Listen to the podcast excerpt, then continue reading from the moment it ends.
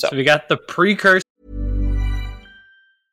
I'm Sandra, and I'm just the professional your small business was looking for. But you didn't hire me because you didn't use LinkedIn jobs. LinkedIn has professionals you can't find anywhere else, including those who aren't actively looking for a new job but might be open to the perfect role, like me. In a given month, over 70% of LinkedIn users don't visit other leading job sites. So if you're not looking on LinkedIn, you'll miss out on great candidates like Sandra. Start hiring professionals like a professional. Post your free job on linkedin.com/people slash people today. Answers to the forerunners to the anti antecedents to the flood. yeah. Okay, okay, got it. Yeah, Halo is only about like synonyms for before.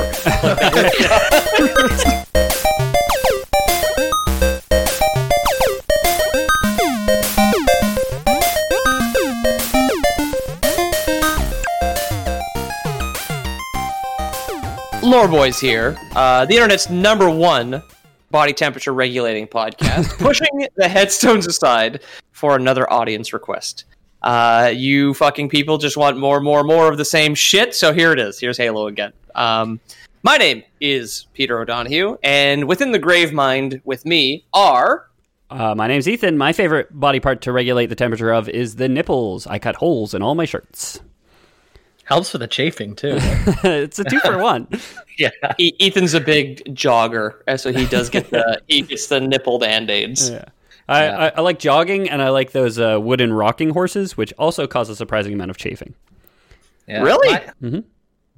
my name's James, and uh, the number one way that I regulate my body temperature is my thighs rip the bottom of my jeans out, and I I think it's an evolutionary thing. Like my ancestors had really hot legs or something. Either that, or I've eaten too much in the last year. But there, there's a very specific type of uh, European or Scottish lion which is known for preying on people's thighs, but they have very small hands. So if you're able to burst out of their hand grip, you're usually able to escape them. Yeah, the it's it's like a Moorish cougar, so it, it like it like lives in the swamps. A, a Moorger. Uh, oh wait, no, the the Moors are like a different kind of people, as well as like a Moor is being like a Scottish swamp, right? Yeah, a moor is a swamp. I think you're right. Traditionally haunted. A heath is a plain. Uh, it's probably a magic card or something moor, and it gives you some for sure, for sure, blasted Yeah. moor Yeah. or something like that. Yeah. Got to be. Yeah, yeah. Phyrexian Moor. Uh, so like I said, we're doing more more, more Halo. more Halo. more Halo. Tongue just like got stuck on my teeth there. Um, we're doing more Halo, uh, as requested by my God Terry, Fitty, Hondolo, Jester, um, and the rest. You you know the names. yeah, this is uh, the lore boys slash the intro to Gilligan's Island. yeah. yeah, know their names. Um, so if one of y'all wants to uh, recap some of the episodes we've done thus far so that people can go find them in the description below, presumably. Uh, what have we talked about thus far with the Halo universe? And I mean, it goes without saying, all three of us are very familiar with at least like most of the games, the original trilogy at least. You say it goes without saying, but I'm going to start this recap off with a saying. They say John Halo was a steel driving man. Uh, he uh, was He known, was. he was known, I think, for being made out of goo uh, and having some of his associates dissolve into goo uh, at certain points. Am I mixing up canons here? Um, no, you're mixing up who who in that in in who was actually made of goo whilst you know he was laying down the rails to go west. okay. Uh, it's the uh, Oni, who are like the spy section of the government, kidnapped children and replaced them with flash clones, which are like they're like your ready-made microwave child. Oh, um, Right, right. baloney you leave them in a, you leave them in a glass of water, and they come out as a yeah, fully yeah, formed yeah, human exactly. child. You, you you put you take someone's child and then you put their child back in the jar of water on their bedside Yeah, yeah. to hatch to hatch out of a little egg. yeah. I remember that part now. Yeah. Yeah. So then they grow up to be Spartans. They fought wars presumably on Earth primarily until the Covenant showed up, or were they a direct response to the Covenant? They're uh, no, they they were a direct response to um, human colonies out in space wanting shit like rights and whatnot. Which no, no, no, not not in my fiction, idiot. Yeah. Oh, did we call them strike breakers at one point, or was that? They I are feel like- basically strike breakers. I feel yeah, like we make that joke a lot. like- so. yeah, exactly. The insurrectionists basically were just like, hey, we do a whole lot of labor out on these like dusted mining planets. Uh, could we get I don't know, fifteen bucks an hour? And they were just like, well, maybe. What if we kidnapped your kids and had them kill you? Is our it's a counteroffer actually. Yeah. Yeah. Uh, and then we've all played the games. I've been playing through the Master Chief Collection up until I got distracted by the Doom Eternal DLC.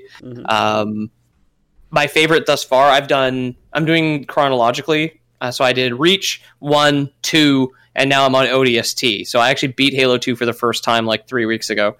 Uh, and I'm on ODST now. And I do have to say, the kind of weird, quiet, non Master Chief ones are the ones I prefer. Like Halo Reach, I find very haunting and I really, really, truly love it. Like I think it's definitely the best one I've played thus far. And but I mean, yeah.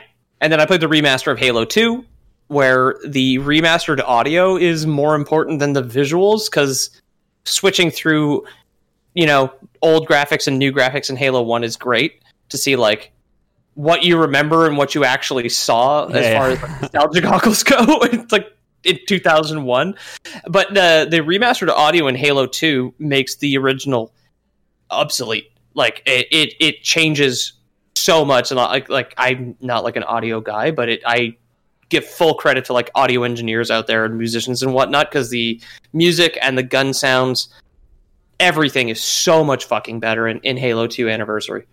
Yeah, like like you mentioned with the being able to see how it used to look and how it looks now. When I played it on um, on Microsoft Game Pass, the Halo Master Chief Collection has a single button where you can switch to old graphics to new graphics, Yeah. like Yeah. instantly while you're playing. So it's really cool. You can see how old the te- the old textures like they looked a lot better in our youth. We could say that for sure. Yeah, definitely in Halo 2, you can do that in the cutscenes. So you can see how they changed uh, like blocking and the way that they shoot cutscenes. Like the cutscenes in, in Halo 2 Anniversary are also like they're not in engine, so they look way, way, way, way better than anything else. But uh, the way they're all like blocked and, and shot is also very is also very interesting. Like Halo 2 Anniversary is is like a fucking incredible product, I have to say.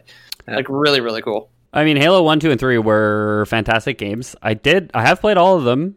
I know the storyline to Red versus Blue, the old machinima by Rooster Teeth, way better than I know the storyline to Halo. I've it many, many times, but it was a lot more time spent on multiplayer in the games for sure for me. Yeah, Cabooses' parents were very sad when his clone died of I don't know kidney failure or some shit. Was it the battle rifle? Like if you got those perfect shots, it was only two times you had to press a trigger to kill someone. Yeah, or you can insta kill every fucking elite in the game with a plasma pistol, a plasma pistol and a, and a battle rifle. Because if you take out their shield, it's one headshot. yeah. The battle rifle had that three shot burst, so you had to Yeah. aim for the, the the recoil and everything. Yeah, yeah. Um, now, uh, obviously, we talked about the Spartans and the humans and the Covenant, which we mentioned, which are the alien races uh, that have all kind of unified against humanity. Uh, we have episodes on all three of those things, and this fourth episode here is, well, I mean, we're all red-blooded men, and uh, all three of us know that nothing spices up a relationship better than an uninvited third party. True. Yeah, true. Right? That that's why I love uh, when I see couples at restaurants enjoying a nice romantic dinner. I always pull up a chair and join them. Yeah. I figure, you know, what could spice things up more than me hitting on either this man or this woman for the for the other one, you know? And remember to sample both of their plates, but don't use utensils. Of course. That really improves their romance is your bare hands in their I don't know, mm-hmm. spaghetti. Strangely, always spaghetti. And I always try and do that thing where I'll grab one spaghetti noodle and start sucking it into my mouth, but I'll leave the other spaghetti noodle like conspicuously on their like the other end, sorry, of the spaghetti noodle conspicuously uh, on their fork, expecting them to pick it up and finish it. But all, instead, all they do is like try and call the head waiter or get management involved or threaten to call the police. It's romance. Is, romance is dead in 2020. Let me tell you. You're wearing a white shirt, and I can just picture you slurping the spaghetti and like sauce flying all over the white over shirt. place. no matter no matter what the meal is, Jamie, when I eat out at a restaurant, I have a lobster bib on. Okay, so Always a lobster bib, and then I usually have one of those uh, hats that you see at baseball games with the uh, the tanks for beer. But I usually Yeah. have red wine in those.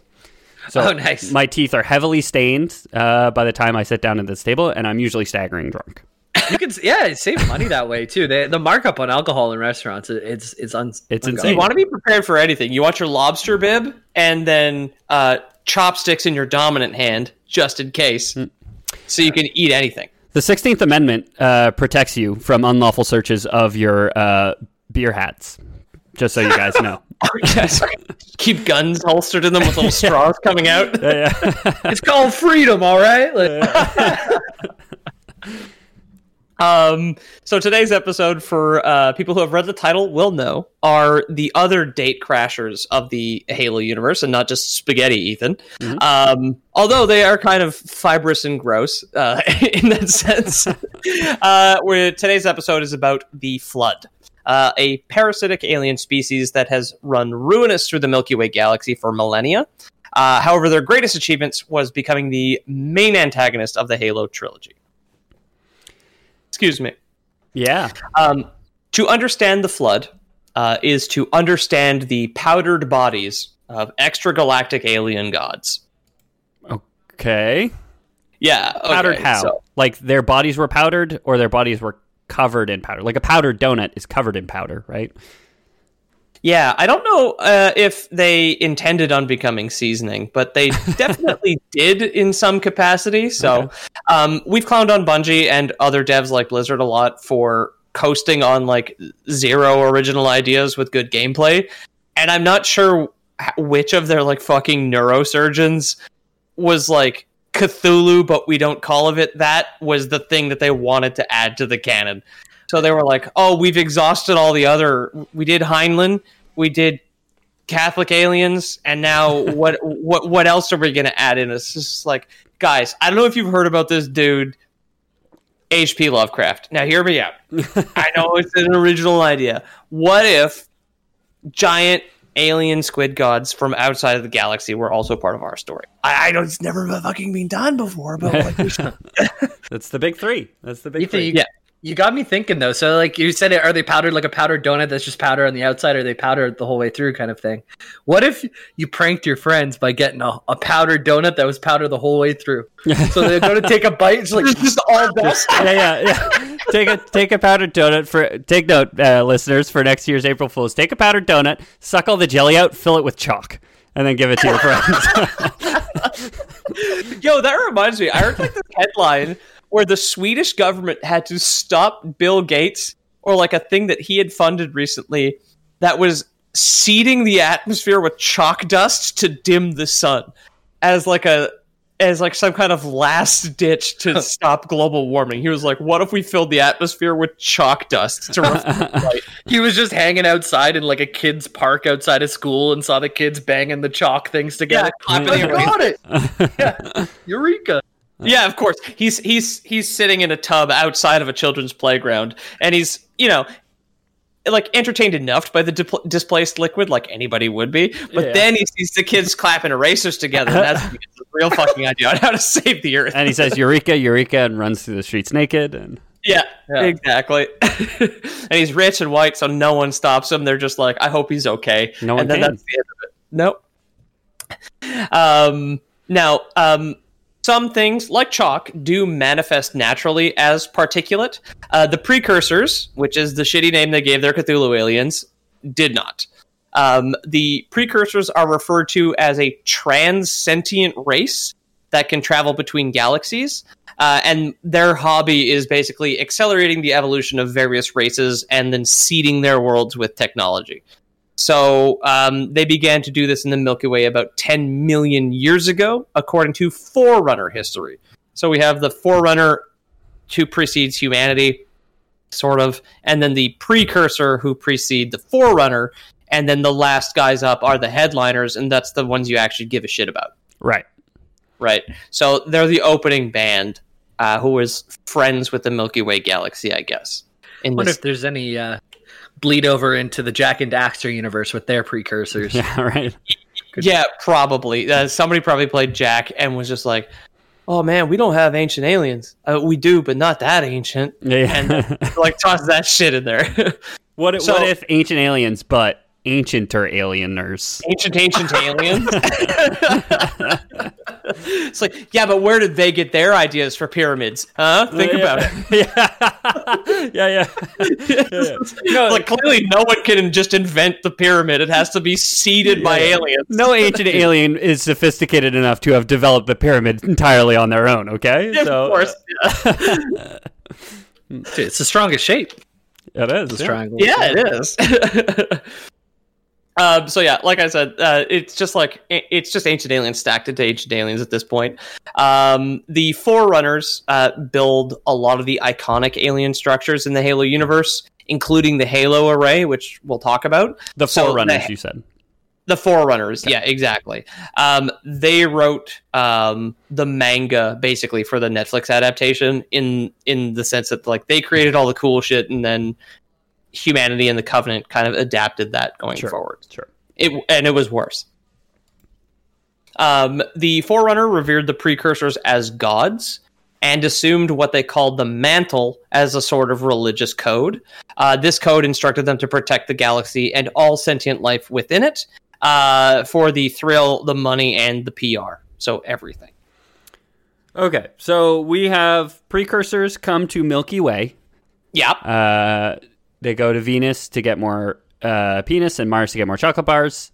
Uh, Yep. And they, on the way through, they see Earth and they say like, "That's a good good planet for some life. Let's start accelerating life there. Let's start accelerating life here. Let's start accelerating life everywhere, and leave a bunch of ancient technology around." And the Forerunners were one of the races that got accelerated by the precursors.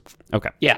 Yeah. So, um, yeah, I don't know. They found the Neanderthal equivalent of the Forerunner on their own homeworld, and after having already, or, like, I don't know what order it went in, but it was like, yeah, it's like, oh, they're, they're, that's an admirable monkey man. He could use a spear or some mm-hmm. shit, and then, you know, sort of thing. Look, I've taken a monkey and given him a gun. Yes. I've taken a monkey. I've given him a go kart, a small biplane, and a hovercraft. I've taken a monkey and I've given him a 12 inch steak and cheese. Ew. Oh wait, wrong, wrong, wrong lore. Yeah, so Master Chief is just narrating this whole thing while they're going through the core of the Earth. Um, another species that was, um, well, you had already mentioned this, but another species that was brought up by the precursor was humanity. Um, and if you guys want to flip uh, to the guides I sent you earlier to page 117 of your Ancient Alien textbook, One- you can start following along. Yeah. Um, the uh, precursors uh, eventually made it clear that they intended to pass on the responsibility of protecting the galaxy to humanity, not the Forerunner. So now these two, three species, I guess, are kind of coexisting out in space like uh, tens of millions of years ago. So there is an ancient civilizations of humans and also Forerunner and the precursor are still there. So they fall they, they kind of run afoul of each other when the precursors were like, well no, it was not you that we intended to pass on the mantle of responsibility of protecting the galaxy. It was these other guys who don't worship us as gods. And Hey, that obviously goes real well. hey, we know you. We gave you guys sapience. We gave you guys the ability to understand what's going on in the universe, and we gave you guys the keys to the kingdom, and expected you guys to watch over all life here for a time. But we want you to know that we only did that because we like your younger brother better, and we needed to give Yeah. him a bit more time to grow up. Yeah. Uh, the Forerunner, having already spent all their money on black sweatpants, castration, and Nike decades, uh, were predictably feeling a little bit slighted uh, by God himself. Yeah. Um, and the Forerunner began a genocidal campaign against the precursors, uh, wiping out all but a few of them. This is the Forerunner Precursor War. Um, the surviving precursors hid out in deep space and developed a method of self preservation, which involved converting themselves into a fine dust and sealing it away in containers on automated spaceships. oh, these are flutter mummy monsters. They just like Yeah. Flood are, I mean, it, that's a that's not a connection that I made, but you're ab- like absolutely right. Flood are really more of like a mummy curse. okay. I mean, I do, I do like that uh, the humans and the Covenant in the the series then are just like um, 1800s era British explorers ripping open tombs to uh, ripping Yeah. open mummy tombs, basically, right? Yeah, the, the first thing you do when you open a mummy tomb, tomb is just like take the deepest breath you've ever taken. Yeah, taken. that's it. It'll be fucking fine. There's Yeah. no mold in here. Pop open those canopic jars, would you? Let some of that dust into the air. Who beat the mummy in that movie? It, it's Brendan Fraser's Master Chief. Oh, shit.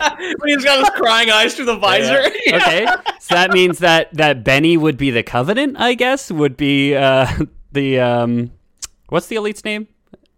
The arbiter. The, the arbiter. The arbiter. So I guess Benny would be the arbiter then, or would I think it's Jul 'Mdama is his real name.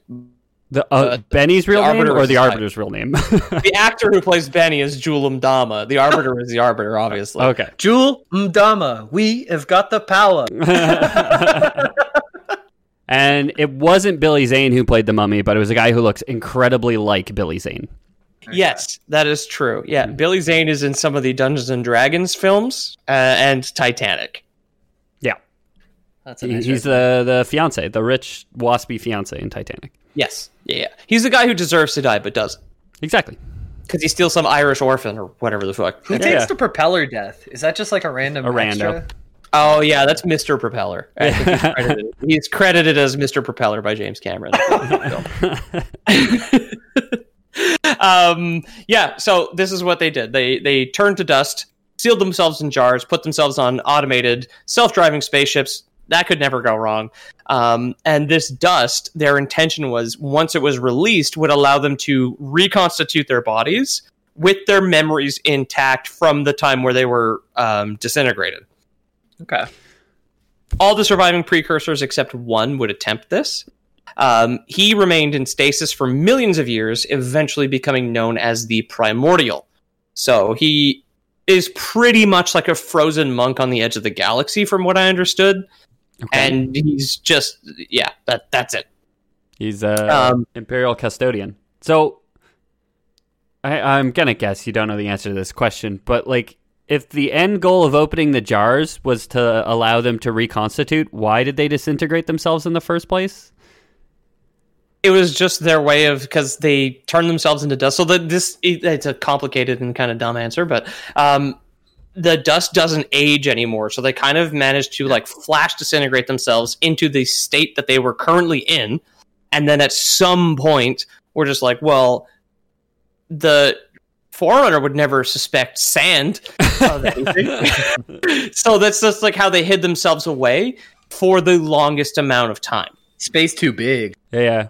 We Yeah. we found a precursor ship, General, but it was just filled with jars and jars and jars of sand.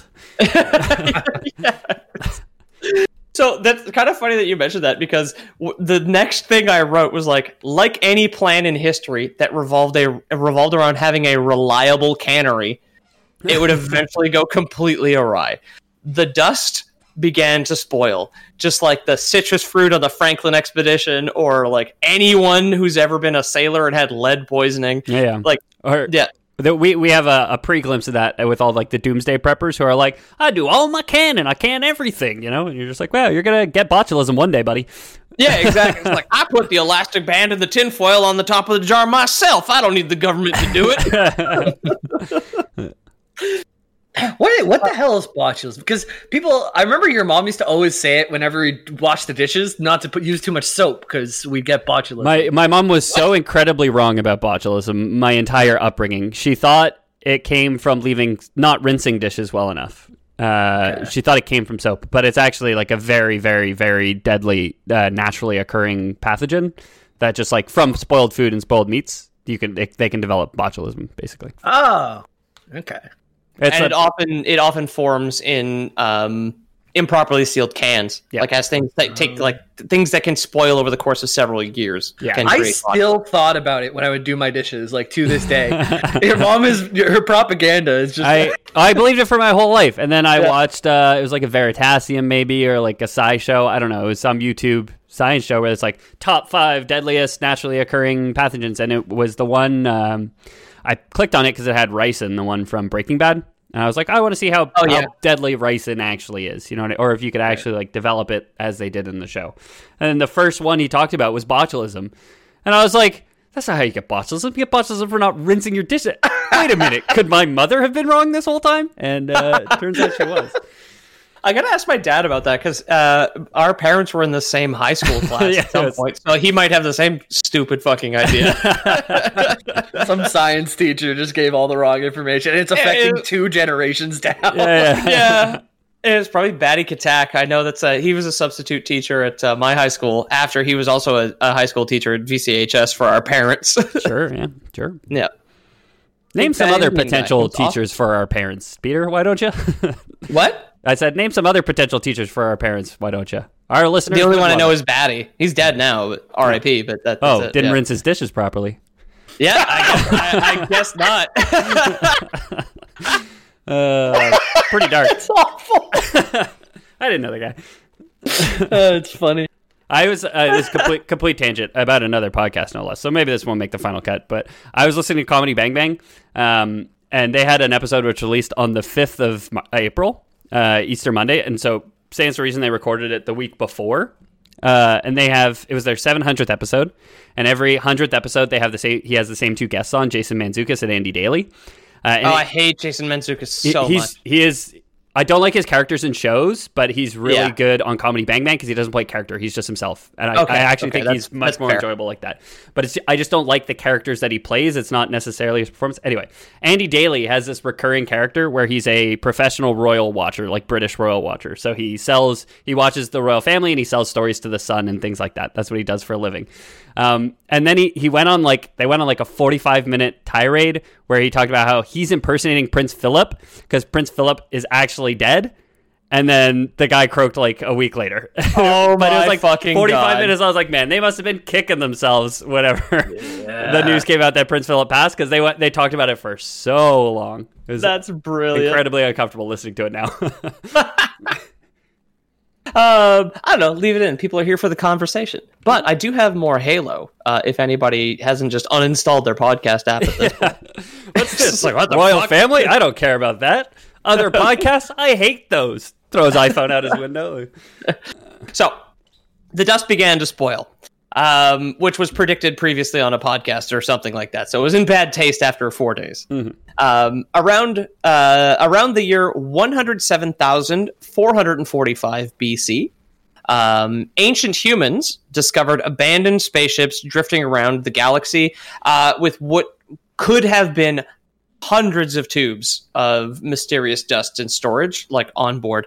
Yes, When you say ancient humans, do you mean like Neolithic humans, like on Earth, or do you mean these precursor advanced ancient humans?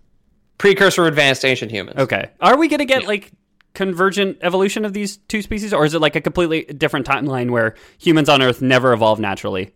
No, no, no. Like, don't worry. That that that's covered towards the end. Okay. Okay. There, there is an answer to that question because I was asking the same thing, and thankfully, it's been answered by the weird sci-fi writers that covered this. So mm-hmm. that's it. Okay. Um, so after studying the dust they had discovered on these uh, eh, these uh, kind of autonomous ships, then I'm not sure if these autonomous ships like just had planned had not planned to be adrift for nine million years and just ran out of power, so that when finally uh, ancient humans discovered them, they just found a bunch of expired dust, and it was just like, oh, what a waste. yeah. Um, Oh, sweet free But- chalk. Hmm, this chalk's gone off. uh, after studying the dust, um, the eggheads discovered that it was organic and completely inert. So they had assumed it was totally harmless.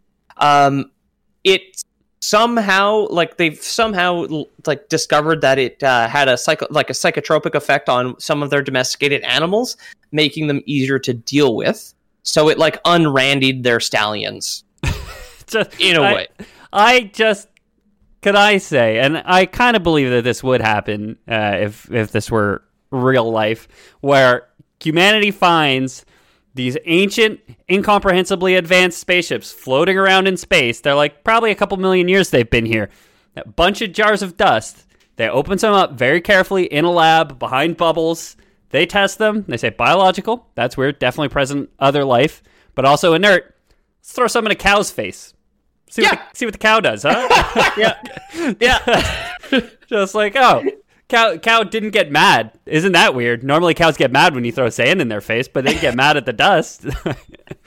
yeah, that I mean, it is exactly the the, the predictable thing. Is just like, I mean, it, we didn't detect anything wrong with it. Do you want a line? It's like, Yeah, yeah, uh, yeah. yeah. wait, wait, give it to the monkey first. yeah. If he gets high, eh, if he gets high, then then we're not going to do it. Um, one of the main domesticated animals that they had been giving the precursor dust to was an animal called the Pheru, which is P H E R U. Okay. Um, in my research, I couldn't find out what it officially looks like, it, but it is described as being like small and like a popular, both edible and domesticatable pet. So I think it's comparable to like a hairless rabbit. okay. I was gonna guess like a little chicken. I was gonna is- say, is- I was gonna say pig. My new HR guy at work has a pet pig. Is it cute? I've never seen it, but he talks about it a lot. Yeah. There's an HR guy at work named Papa, and I love that name. Is it- oh my god, is it Papa Pig? I just how No. tall is he? Dif- different HR guys. He's 17 feet tall, completely unrelated. But, um, um, the Pheru is a popular pet, uh, like domesticated animal and pet. So that's why I think it's a bunny because it's like a thing that some people eat and some people cuddle, sort of thing. Right? It's like comparable to that. Like no one, i no one goes over to like some other guy's house and is just like, oh yeah, we have hamster stew or whatever. but I, mean, think it's, well, it's I mean, guinea pigs are eaten in Peru and certain parts of the world, right? Yeah, but a guinea pig and a rabbit are kind of a similar pet. You Yeah. give them a little cardboard tube to chew on. They're fat and they smell weird, and Yeah, then they die just- when they're three. I'm just saying, I wouldn't be surprised if people somewhere were eating hamsters. It's whenever you go to a restaurant and you get guinea pigs, you have to order two, or else they get lonely. Uh, I heard that. that's, that's the plate. well, I I think that people should order three because what if a stranger comes up to your table and pulls up a chair and wants to join you guys for dinner? You gonna not treat him to a tasty guinea pig? Come on. you know, a Lady in the Tramp, an entire guinea pig? No, I don't think so. Like mushing it together oh. between your faces. just me, just me sitting at the table, wait with a guinea pig's head in my mouth, waiting Held up with chopsticks. Just Oh, waiting expectantly, looking at this stranger who is just trying to have dinner and enjoy their own guinea pig. Um, Huh? one of, Ooh. Ooh. um, one of the main um, owners of, of the of the Pheru were the San'Shyuum, who were another accelerated race from the uh, precursors and would eventually become the hierarchs of the Covenant, which we talked about in our Covenant episode. Yeah. So they're the kind of like e- hunched over ET looking guys. yeah, and they f- they float right, or they're on Well, they floating sit- platforms. They sit in floating chairs because they're royalty at this point. yeah. Yeah. They've evolved past the need for four handsome guys to carry them around. They just use like I don't know magnets or something. yeah, some Yeah. kind of incomprehensible technology. Exactly, some kind of precursor bullshit. Um, based on what's coming. Um, oh, sorry, we already had this conversation. I'm rereading something we just modified. Um, so dosing the Pheru with powdered aliens made them more amicable and easier to deal with, uh, which resulted in the Pheru becoming even more desirable and creating a black market for like calm rats. So like dosed dosed Pheru were more valuable, but illegal or something. In, in like in the in the society that existed at this time. I also love that you know some sort of government institution found all this alien space dust and it was instantly flooded on the black market. They're just like, yeah, we're giving Yeah. it to we're giving it to rabbits. Get yours, huh? I'd I'd pay almost twice as much for a rabbit that's been rolled in space dust. Yeah, yeah, they're just like they're like powdered in it. Yeah, they yeah. don't even they don't even get fed to them. Um, treating Pheru with alien dust continued for centuries, uh, leading me to ask how many fucking precursors were actually stored in these ships because they had disintegrated themselves as kind of some last ditch like effort. But it was just like, oh my fucking god, dude, there's only a billion of us left. They're clearly gonna kill us all. and then it's just like we should atomize ourselves. Yeah, yeah, yeah. That sounds great. Because if they had centuries worth of like medication for domesticated animals that were popular on the black market, Yeah, like I, what? I mean, I, I again, I, I don't really know why they did that, right? Like, why why turn yourself to powdered sugar? Just why? You know, it seems like a terrible defense mechanism. To prank is- your friends. Prank your friends. Yeah. True. Yeah. It's Yeah. like, Yeah, like- it's they're all cans of nuts with like those fake spring snakes and a bunch of viral dust in them. yeah, just yeah. I want to prank my friends who are all cops, and when they stab a knife into uh, like a, a white brick wrapped in um, plastic wrap and masking tape, they're gonna lick the blade of the knife and be like, "Oh, it's Pete. He got me." Yeah, yeah, it's just gonna turn into your dick in his mouth. Yeah, yeah. He like rubs it on his gums to check if it's me. yeah, yeah. It's like just you hear you hear Pete's voice from the bag of powder, like, guess who just got teabagged? ah, Pete, you son of a bitch. Dumps it into the water, just like flushes down a toilet. Yeah. Um, uh, the dust began to change the Pheru, however, after hundreds of years. Uh, first manifesting as soft, loose fur between their shoulder blades. So, oh no, they're becoming Italians. Um, the fur was seen as soft and cuddly, especially by the San'Shyuum. So we're just like, maybe we made a mistake in investing in hairless rats. I don't know. I kind of like this much better now that they have like snuggly fur on them. hmm Um, the Pheru eventually began to like eat the hair off of each other, though, uh, which l- seems to have led to an ex- exponential kind of development of mutations within the population of domesticated Pheru. Um, after they started eating the hair that was growing on them, fleshy tumors began to appear, as well as something called striped rods. Um, I think that's probably kind of analogous to the flood tentacles that pop out of the chest. They have like the little rings around them, so Yeah, it's, it is yeah. kind of striped, and they have like the little seaweedy thing at the end there. For those who couldn't see, I was just flapping my hands wildly at the camera. Yeah, like as little these like men little could understand me. things. yeah, you know how seaweed behaves. yeah, yeah. Yeah.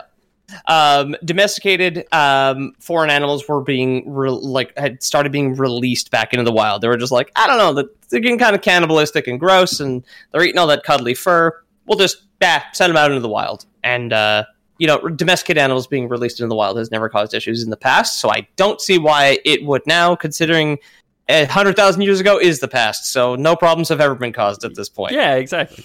Yeah.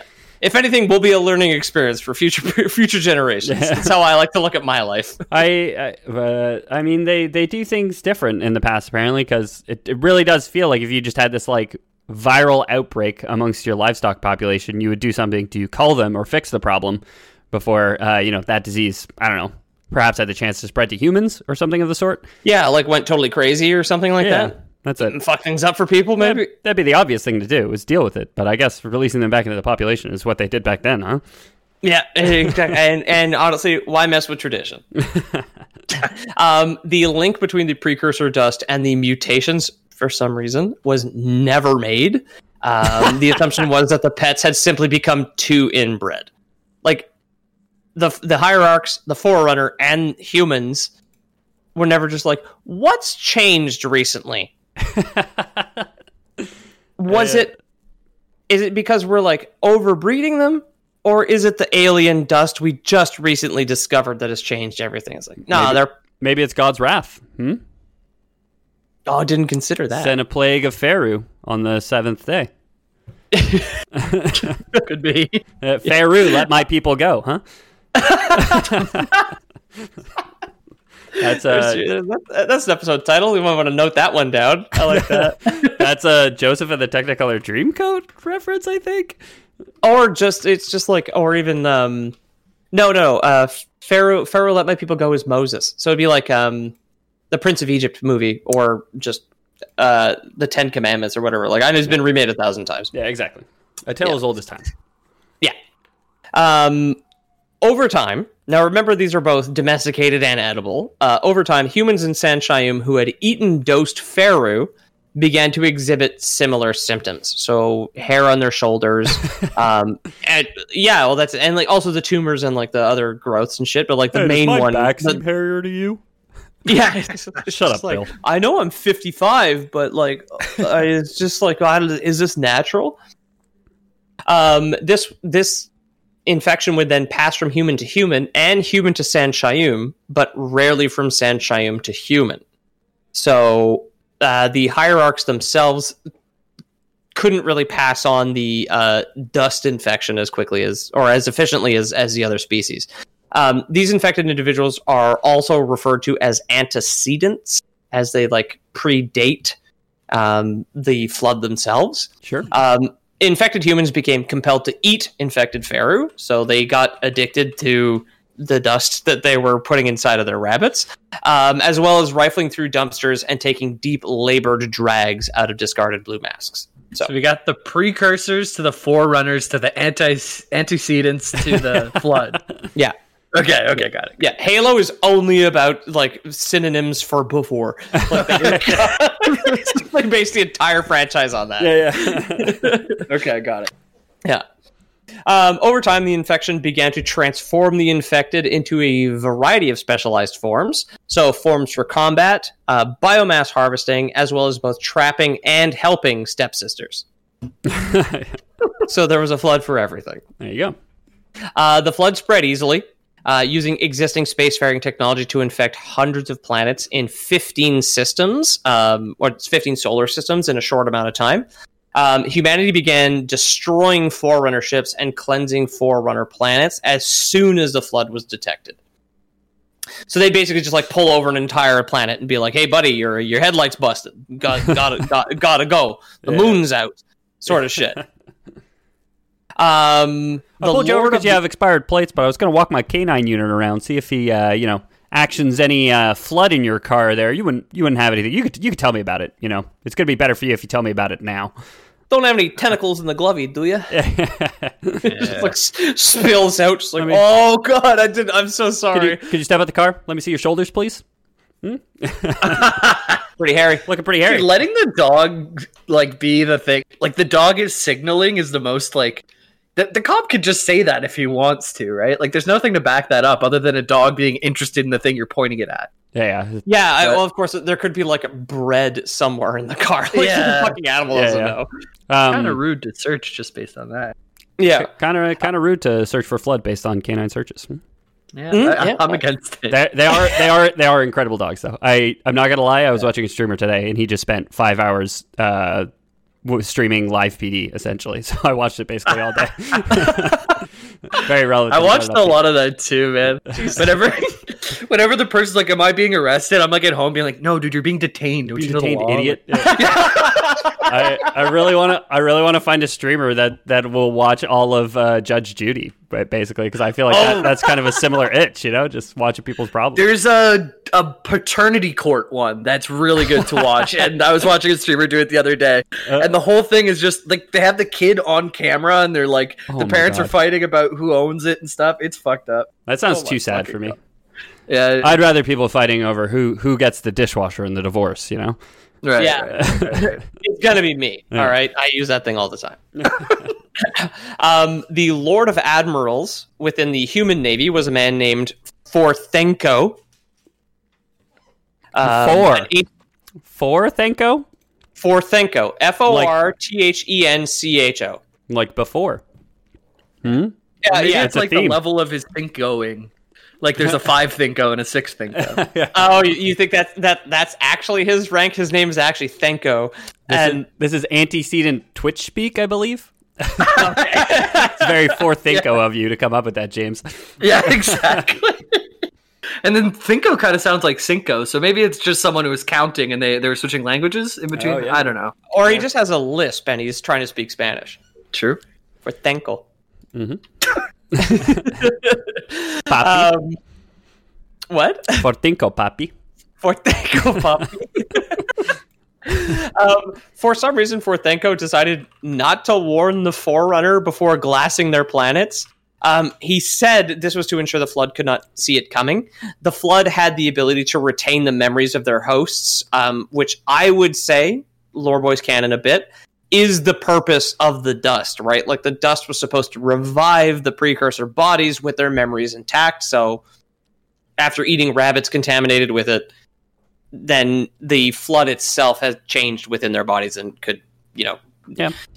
I'll they, it. they can read your mail. They can legally read your mail. So he didn't want to send anything to Forerunner planets to let them know. I'll allow it. Pete, you get the dishwasher. Thanks. Um, Forthencho's conspiracy backfired. Imagine that.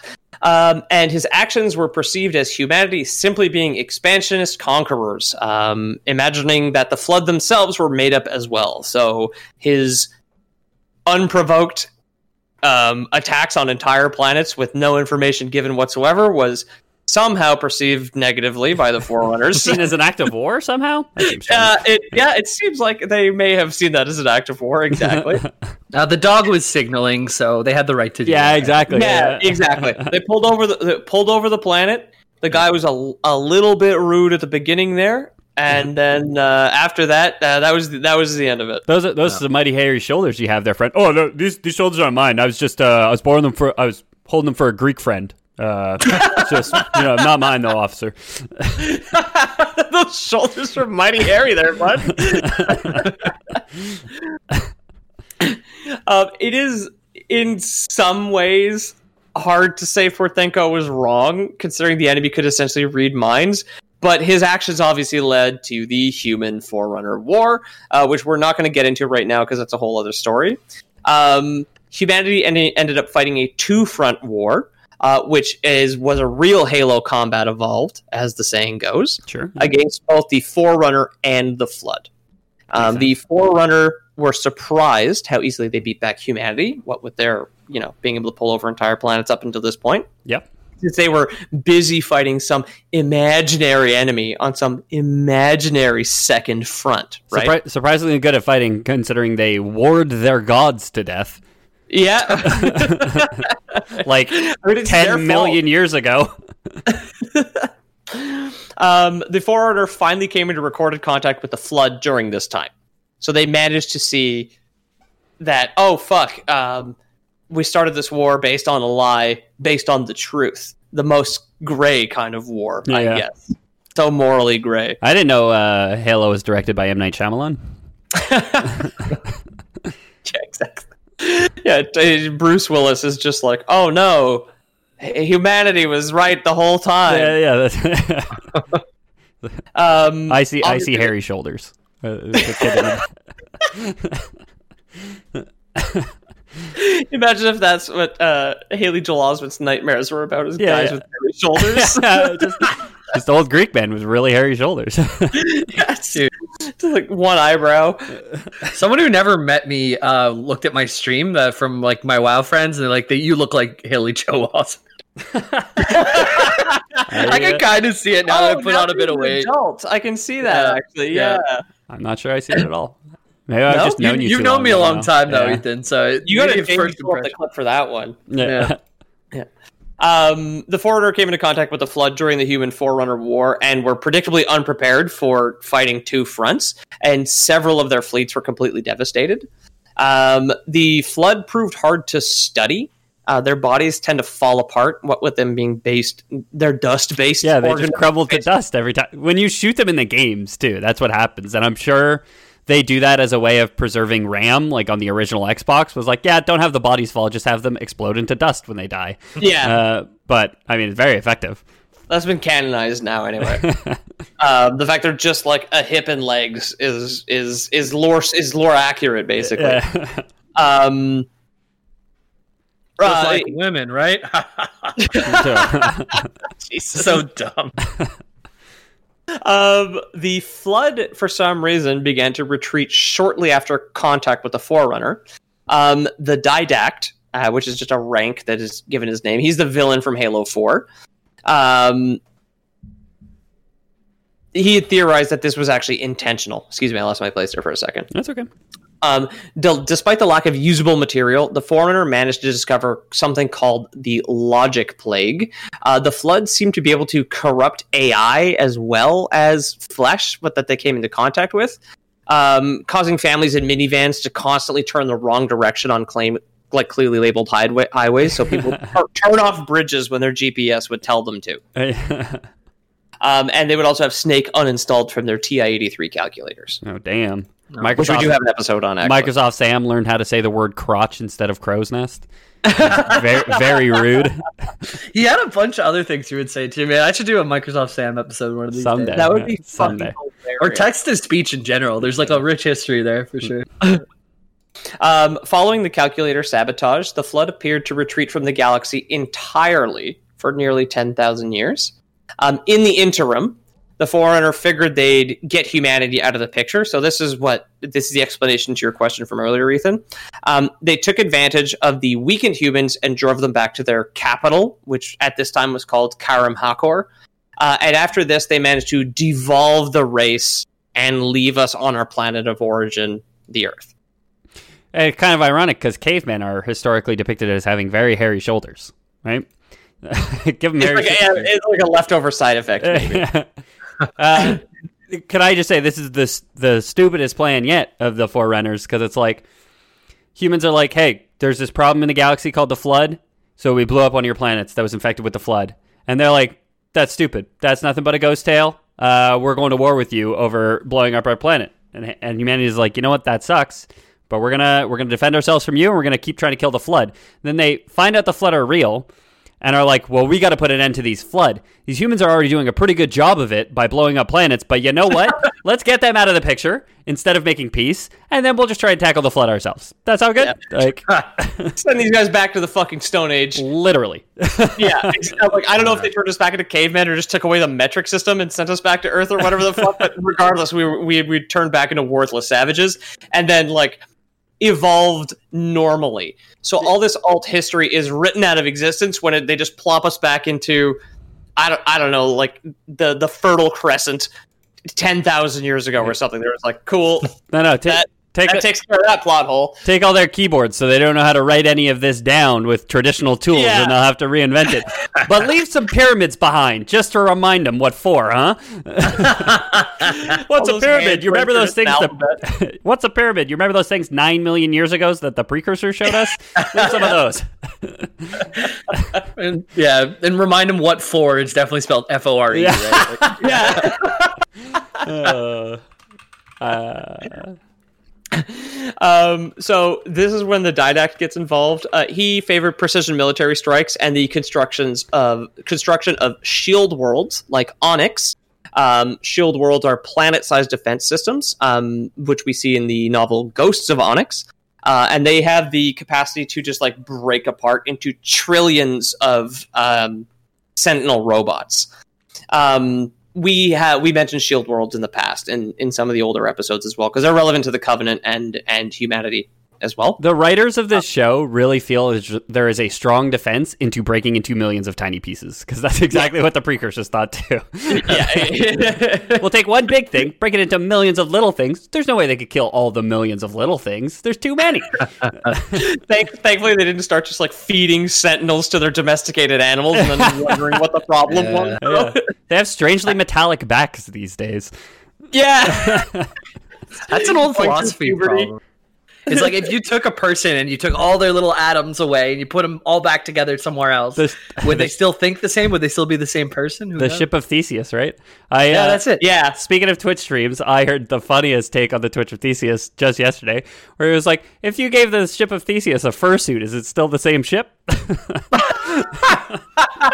Which is just a great, a great sentence. If all the pieces are underneath, yeah, I guess the great, the great moral thinkers of our time are, are still uh, at work on Twitch.tv. Clearly, um, having played Halo recently, the flood killer tech of the Sentinel robots is in the game from day one. Like you fight, you fight alongside and then against the Sentinels in the library and on the Pillar of Autumn at the end of the game.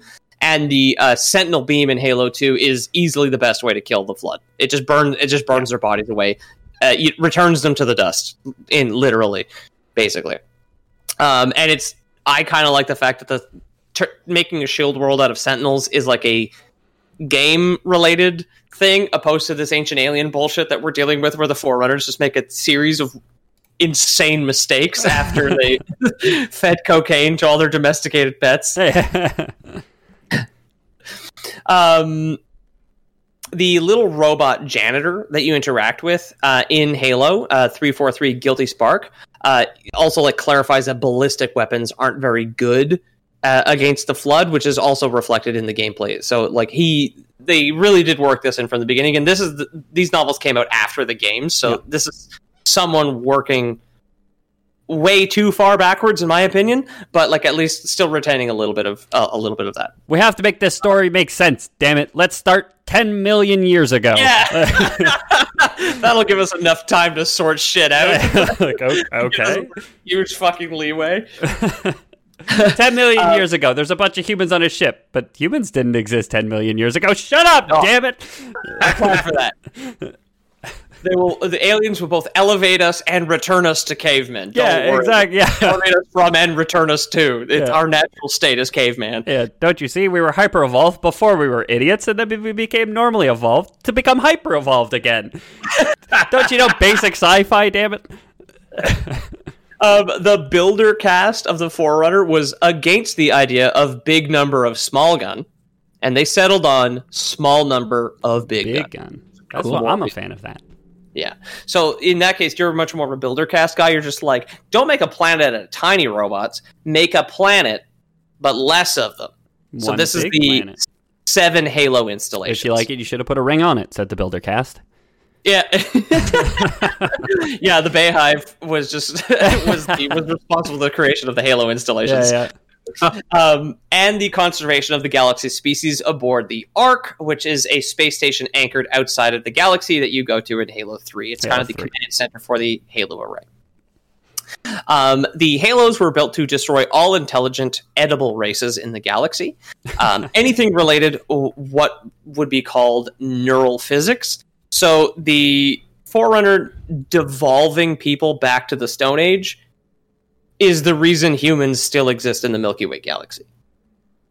Okay. Because the Halo weapons somehow, I guess, do like an IQ test at the time of firing and didn't atomize cavemen because I guess they showed up or whatever the energy beam showed up, saw someone squatting in a ditch, taking a shit in swamp water, and was just like, I don't think that the flood are gonna take Yeah, yeah. need that. It, it just just feels cruel.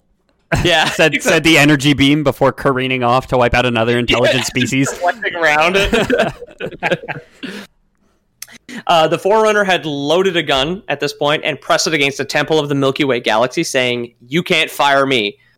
All waiting, all the while waiting for the Flood's monocle to pop off with indignation Yeah. into their like sparkling flute of biomass, Yeah. so that they could then say, "I quit" and pull the trigger. Not not turning them to dust, but like actually dissolving and atomizing like sentient life in the galaxy. Okay. Uh, authentic biomass only comes from the uh, biomass region of France as well, so that's why it's not. It's just sparkling yeah, biomass exactly. um, sludge. so the they pull the trigger, the Forerunners, They do. and Yeah. the Covenant, the ET Covenant, they're okay through it all. This was not explained. I the hierarchy somehow made it through. Okay, sure, yeah, Yeah. sure. I guess they weren't advanced enough. They were just like fuzzy bunny lovers, and that wasn't seen as a threat or something. Yeah, there, there was two qualifications. There was uh, you had to be smart enough, and you had to have legs that you were willing to use. And Yes. they didn't have legs they were willing to use, so Yeah. you There don't was like a planet of joggers, gone, never seen, never seen again. don't pick on the dumb kid. Don't pick on the kid in the wheelchair. That's the laser's Yeah. two rules. by God, the, the all destroying laser uh, lives by yeah, the, the the the Halo arrays function on like an elementary school, like like, like class system, basically. Yeah, exactly. You know, one of my good friends, uh, Vince, who sometimes listens to the show, yeah, went to a hockey game with his friend who's in a wheelchair, and they uh, they had the the national anthem, and everybody stood up, and he, Vince looks at his friend like, "Come on, man, stand up! It's national anthem." like, and they're laughing together, but some other person, this lady, got really mad At at. Vince Yeah, yeah. for for saying that to him because, like, defending the guy who doesn't want to be defended, he wants to have like those joking Yeah, times. Thanks, but- Karen. Classic fucking Karen. Thank Yeah, Yeah. exactly. Thanks, Karen. You're ruining the national anthem for me. You. My disabled friend and I were just trying to enjoy ourselves. Karen. I'm sorry. She turns around and takes off her Karen haircut and puts it to her chest. Yeah. Holding her Karen haircut over her heart. All wine for the national anthem. um, so the Forerunner would eventually come into contact with the Flood again on the planet Seaward, uh, in and around the year ninety-seven thousand seven hundred and forty-five BC. See, Some- Seaward, Seaward, like the the what you call friends in Australia, or Yeah, Seaward, like S E A W A R D. It's the human name for the planet now that Okay. we've discovered it, because the Forerunners, as we're going to find out, uh, didn't threaten the gal- the Milky Way with nothing. They were they weren't no bitch. but Seaward, not cunt, not Seaward, right? Oh, excuse me. Yes, uh, it is. It, they did not rediscover the flood had been living on the planet cunt. That is not. That's what I thought you were saying. I was like, what? I was like, first of all, why isn't he just saying it? Why is he giving it so much power? Second of all, why are they living there? Why would the writers write that? But they didn't. It was me who was stupid. Yeah, like, well, like Halo, no one even says fuck. I don't know if that's their PG thirteen one word to get away with that they would choose. I, you know, like the uh, the opening like cutscenes always have like the the bare black borders, and then they say like the the mission name, and it's usually the place that you Yeah. are, and it's just like C asterisk asterisk asterisk like on the screen. You're like what? What? That would be interesting. That might not be in the remaster. They may have taken it out. I no, think that's I missed that's that. when you hit the when you switch the graphics options in the remastered during that Oh, yeah. cutscene. It'll show you the old one, and then the new one it says C Ward instead. you play as Master Seaward. Uh, so this was this, they they started censoring swears some 9000 years after the war with the ancient humans had ended so we were 9000 years into being cavemen again. Um, the flood had changed uh, but the forerunner had not. Very stuck in their ways. Um, the strategies that the forerunner developed were for disease control and not warfare and the flood had changed into an, an infectious military force at this point. Yeah.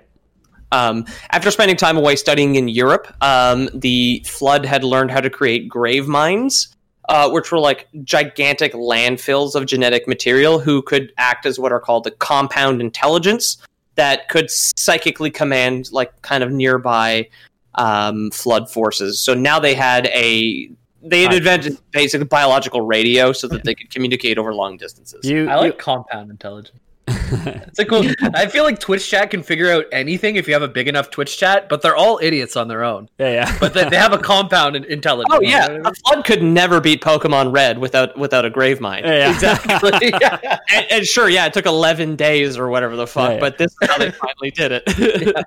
Uh, and they praise the Helix fossil. That's why they all look like not like weird sea monsters, right? It's true. Yeah. yeah, Battery Jesus is coming up shortly in the next paragraph.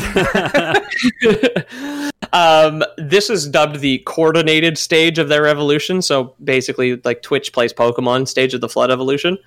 Um, the early tactics of the new Flood involved just bombarding Forerunner planets with unarmed civilian spacecraft filled with infected bodies. Um, their orbital f- fleets would at first hesitate to kill civilians or tourists, um, which allowed the Floods to land and infest a planet with relative ease. Oh, Just the because- flood would never invade Disney World. It's the happiest place on earth. Frankly, have you seen some shit from Disney World? I would almost prefer the Flood.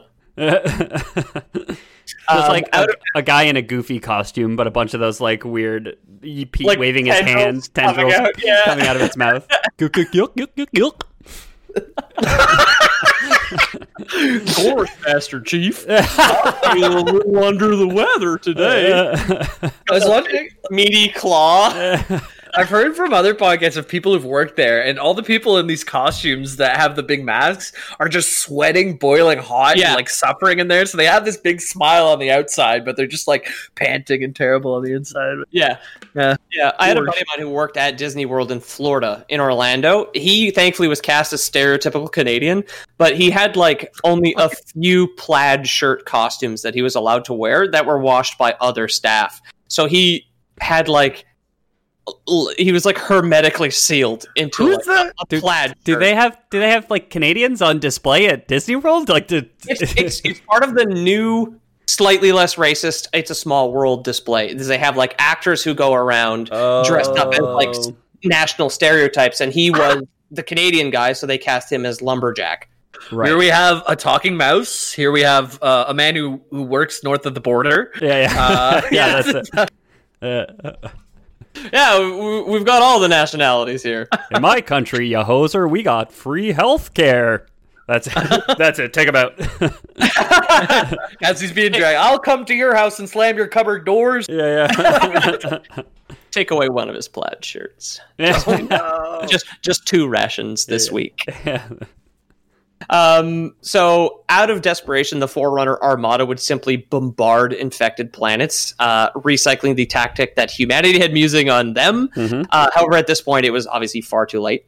Uh, the Flood, having retreat retreated, were based somewhere else in the Milky Way. So they had set up shop somewhere else with their multiple kind of relayed Graveminds so that they could communicate constantly. But the fact that the Forerunner concentrated on turning humanity back into cavemen means they never bothered looking for the flood in the first place. Um, the orbital bombardment, if orbital bombardment wasn't an option, local Forerunner leaders would amass their own weapons of mass destructions in a few places around a planet and just detonate them, um, committing suicide in the hope that some other planet could be spared.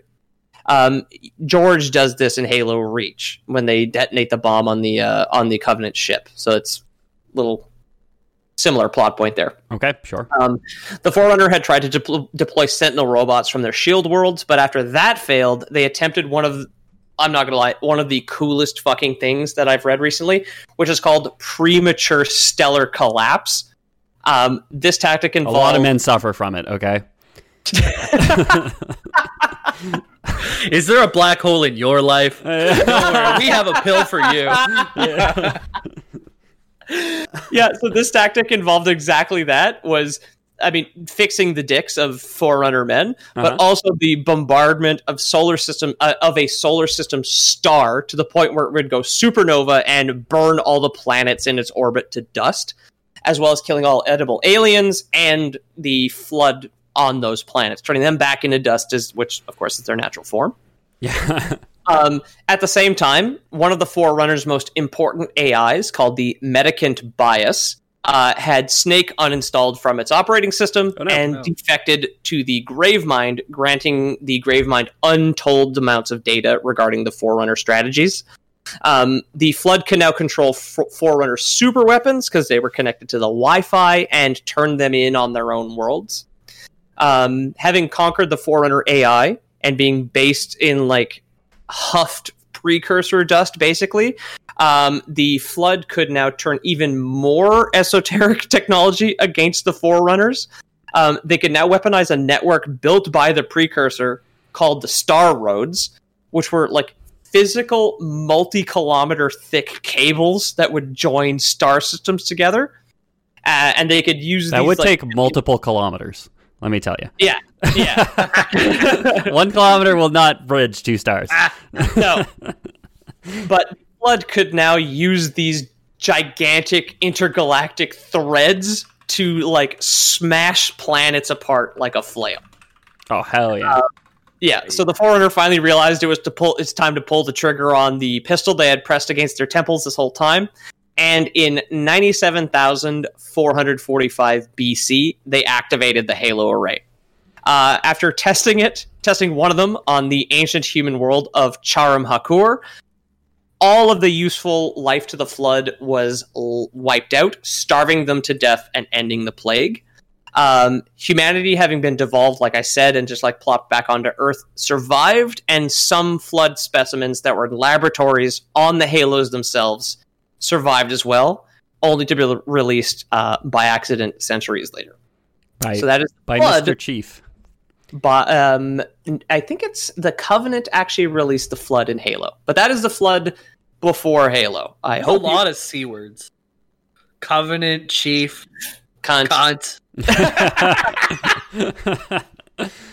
uh, All right, cool. should we start? Should we start just going through the dictionary, all the c words, while Peter pees? Uh, yeah, we should. uh, What's the first one? Do you think? Like without looking. cabinet or cab? Maybe Oh, cabinet's good. Is there double A? Is there like a cane? Ca- Or- carnivorous. Uh, if you say it weird, I guess. Uh, cabinet's probably a good one. Uh, Cabinet's really good. That was quick. You came up with that really quick. C A B. It's the first three letters of the alphabet simply rearranged. You understand? yeah, you're not wrong. Just straight up cab is better than I, cabinet. I, I, think guess, cab yeah. would cab would go first. Yeah. yeah. Uh, and then if there's a cabana, would go before cabinet as well. What other words go before cabinet in the alphabet? Uh, ca ba Is there a cabe, like a system of cabes? I wish. Cable? No, that uh, L comes after I. Pete, what's the first, the earliest C word that you can think of? I already got cabinet, but there's one earlier than that in the dictionary. There's at least two earlier than that. Oh, I got a good one for you guys too. Cabbage? Cabbage What's is a the good sh- one.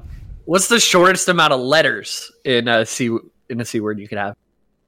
One, C. No, it's two. Can you guess the word? Uh, co.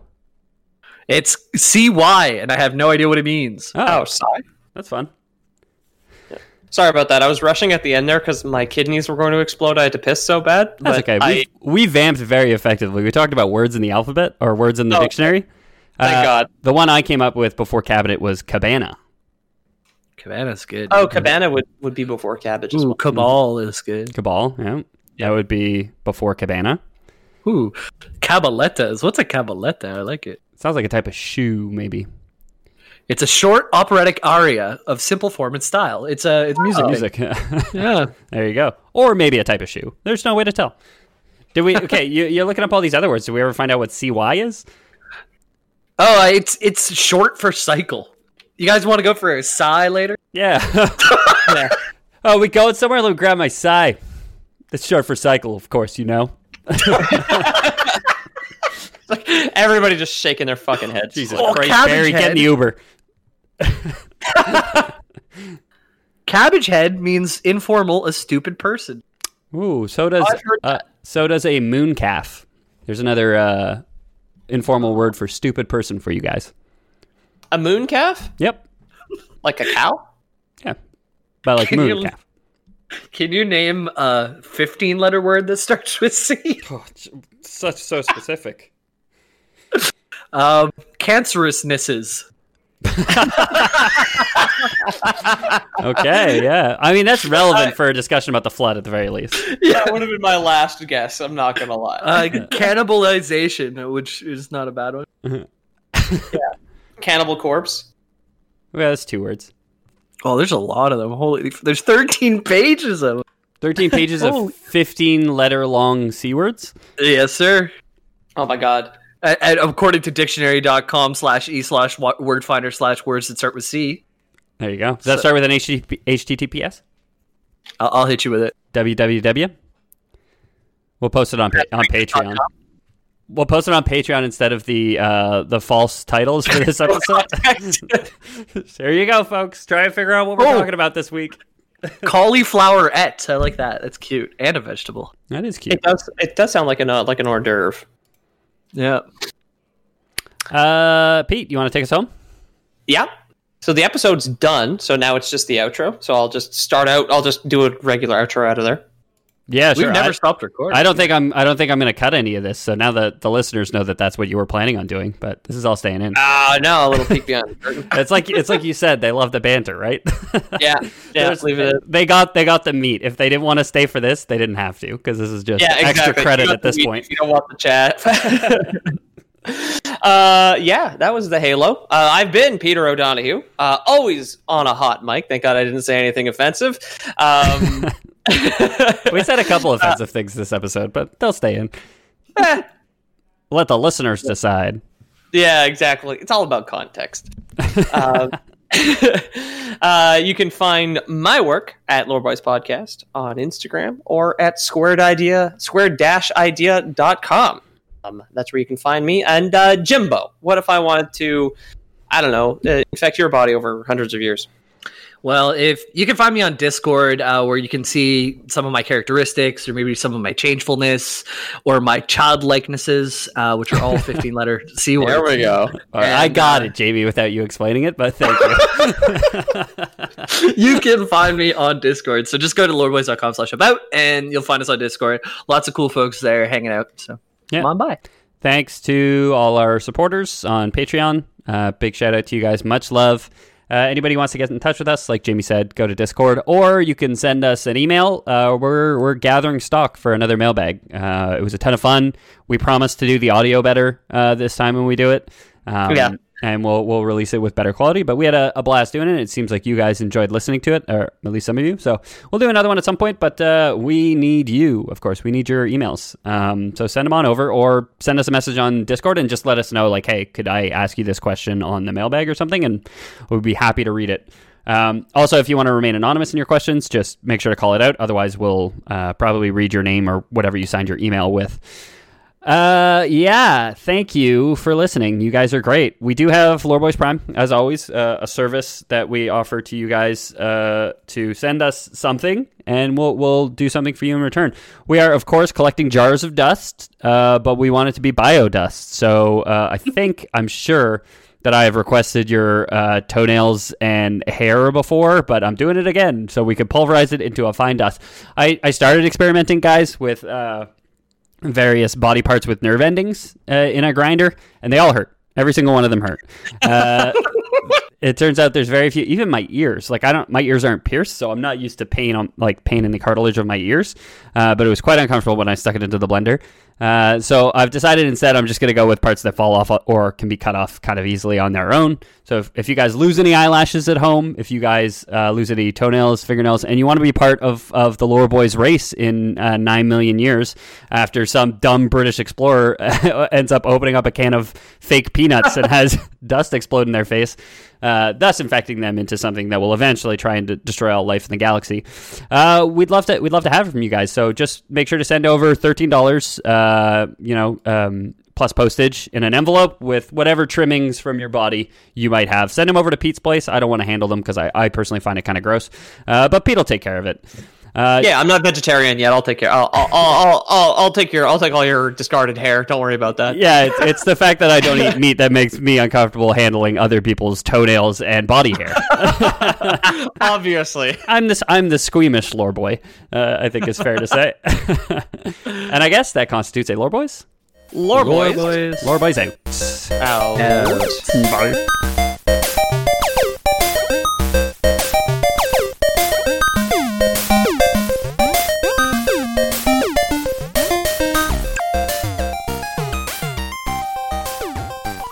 Crystallization. Hit me with a couple more, would you? Cryptozoologies. Oh, I, oh, I love Cockney, that. Cockneyfication. Cockneyfication. Is that like turning someone into a British orphan? it's giving someone uh, the affectations of, of someone with a Cockney accent. So if I gave you, uh, if I Cockneyified you, you would say horse instead of horse. Oh, yeah, gotcha. In it, governor. Yeah. And it got they, you're cockneyification right now. I cockneyificationified myself. You sure have. Give me one more. One more good C word, please. Um Okay, let me give you a really good one. I'm I'm going in. I'm going in. Yeah. Um oh these are all the counters. These are really easy. I know a good long C word. I don't think it's 15 letters, but it's callipygous. Uh, and it means having a nice ass. Oh, I like oh, that. that is good. I got that one from uh, Joseph Heller's Cash 22. Whoa. Concert mistress. well, that's like a lady a of the night, but specifically like for. It's a female leader of the first violins in a symphony orchestra, who is no usually also way. the assistant to the conductor. Oh, huh. that is gross. She's the I hate concert that. mistress. I hate that. That's interesting. Which one of you wrote a script? My name's Ethan. Dick is a great name for a pug, but pug is not such a great name for a dick. you want to say hi to Pug? Uh, uh, uh, I I don't know what kind of dog I would want for my dick. Maybe uh, like a wiener dog's too on the nose. Mastiff is pretty good. I was thinking that was my backup because it sounds big and beefy and thick and, and hard, right? It's mastiff. Yeah. A mastiff just attacked another dog like five minutes ago before I got on this call. My dick Holy is known shit. for biting dogs, so very appropriate. wow. I suppose if I had to choose, uh, one of those like, you know, because I'm a love making guy, less of a fucking guy. I, I do one of those wholesome dogs, like a Saint Bernard or something poodle like that. You could get a cock ring with a little like thing of rum at the bottom. yeah, yeah, a little, little barrel of whiskey dangling from your balls. I wouldn't do a poodle because I don't want to put that effort, that much effort into my pubes. It'd be mm. ridiculous. Uh, if you ever got syphilis, you could uh, call it a Dalmatian. Oh, Ew. uh, I guess you could. my, you can call mine corgi because it's uh, long and thin and has stubby legs. Hey, it's Paige DeSorbo from Giggly Squad. High quality fashion without the price tag. Say hello to Quince. I'm snagging high-end essentials like cozy cashmere sweaters, sleek leather jackets, fine jewelry, and so much more. With Quince being 50 to 80% less than similar brands. And they partner with factories that prioritize safe, ethical, and responsible manufacturing. I love that. Luxury quality within reach. Go to quince.com slash style to get free shipping and 365 day returns on your next order. Quince.com slash style.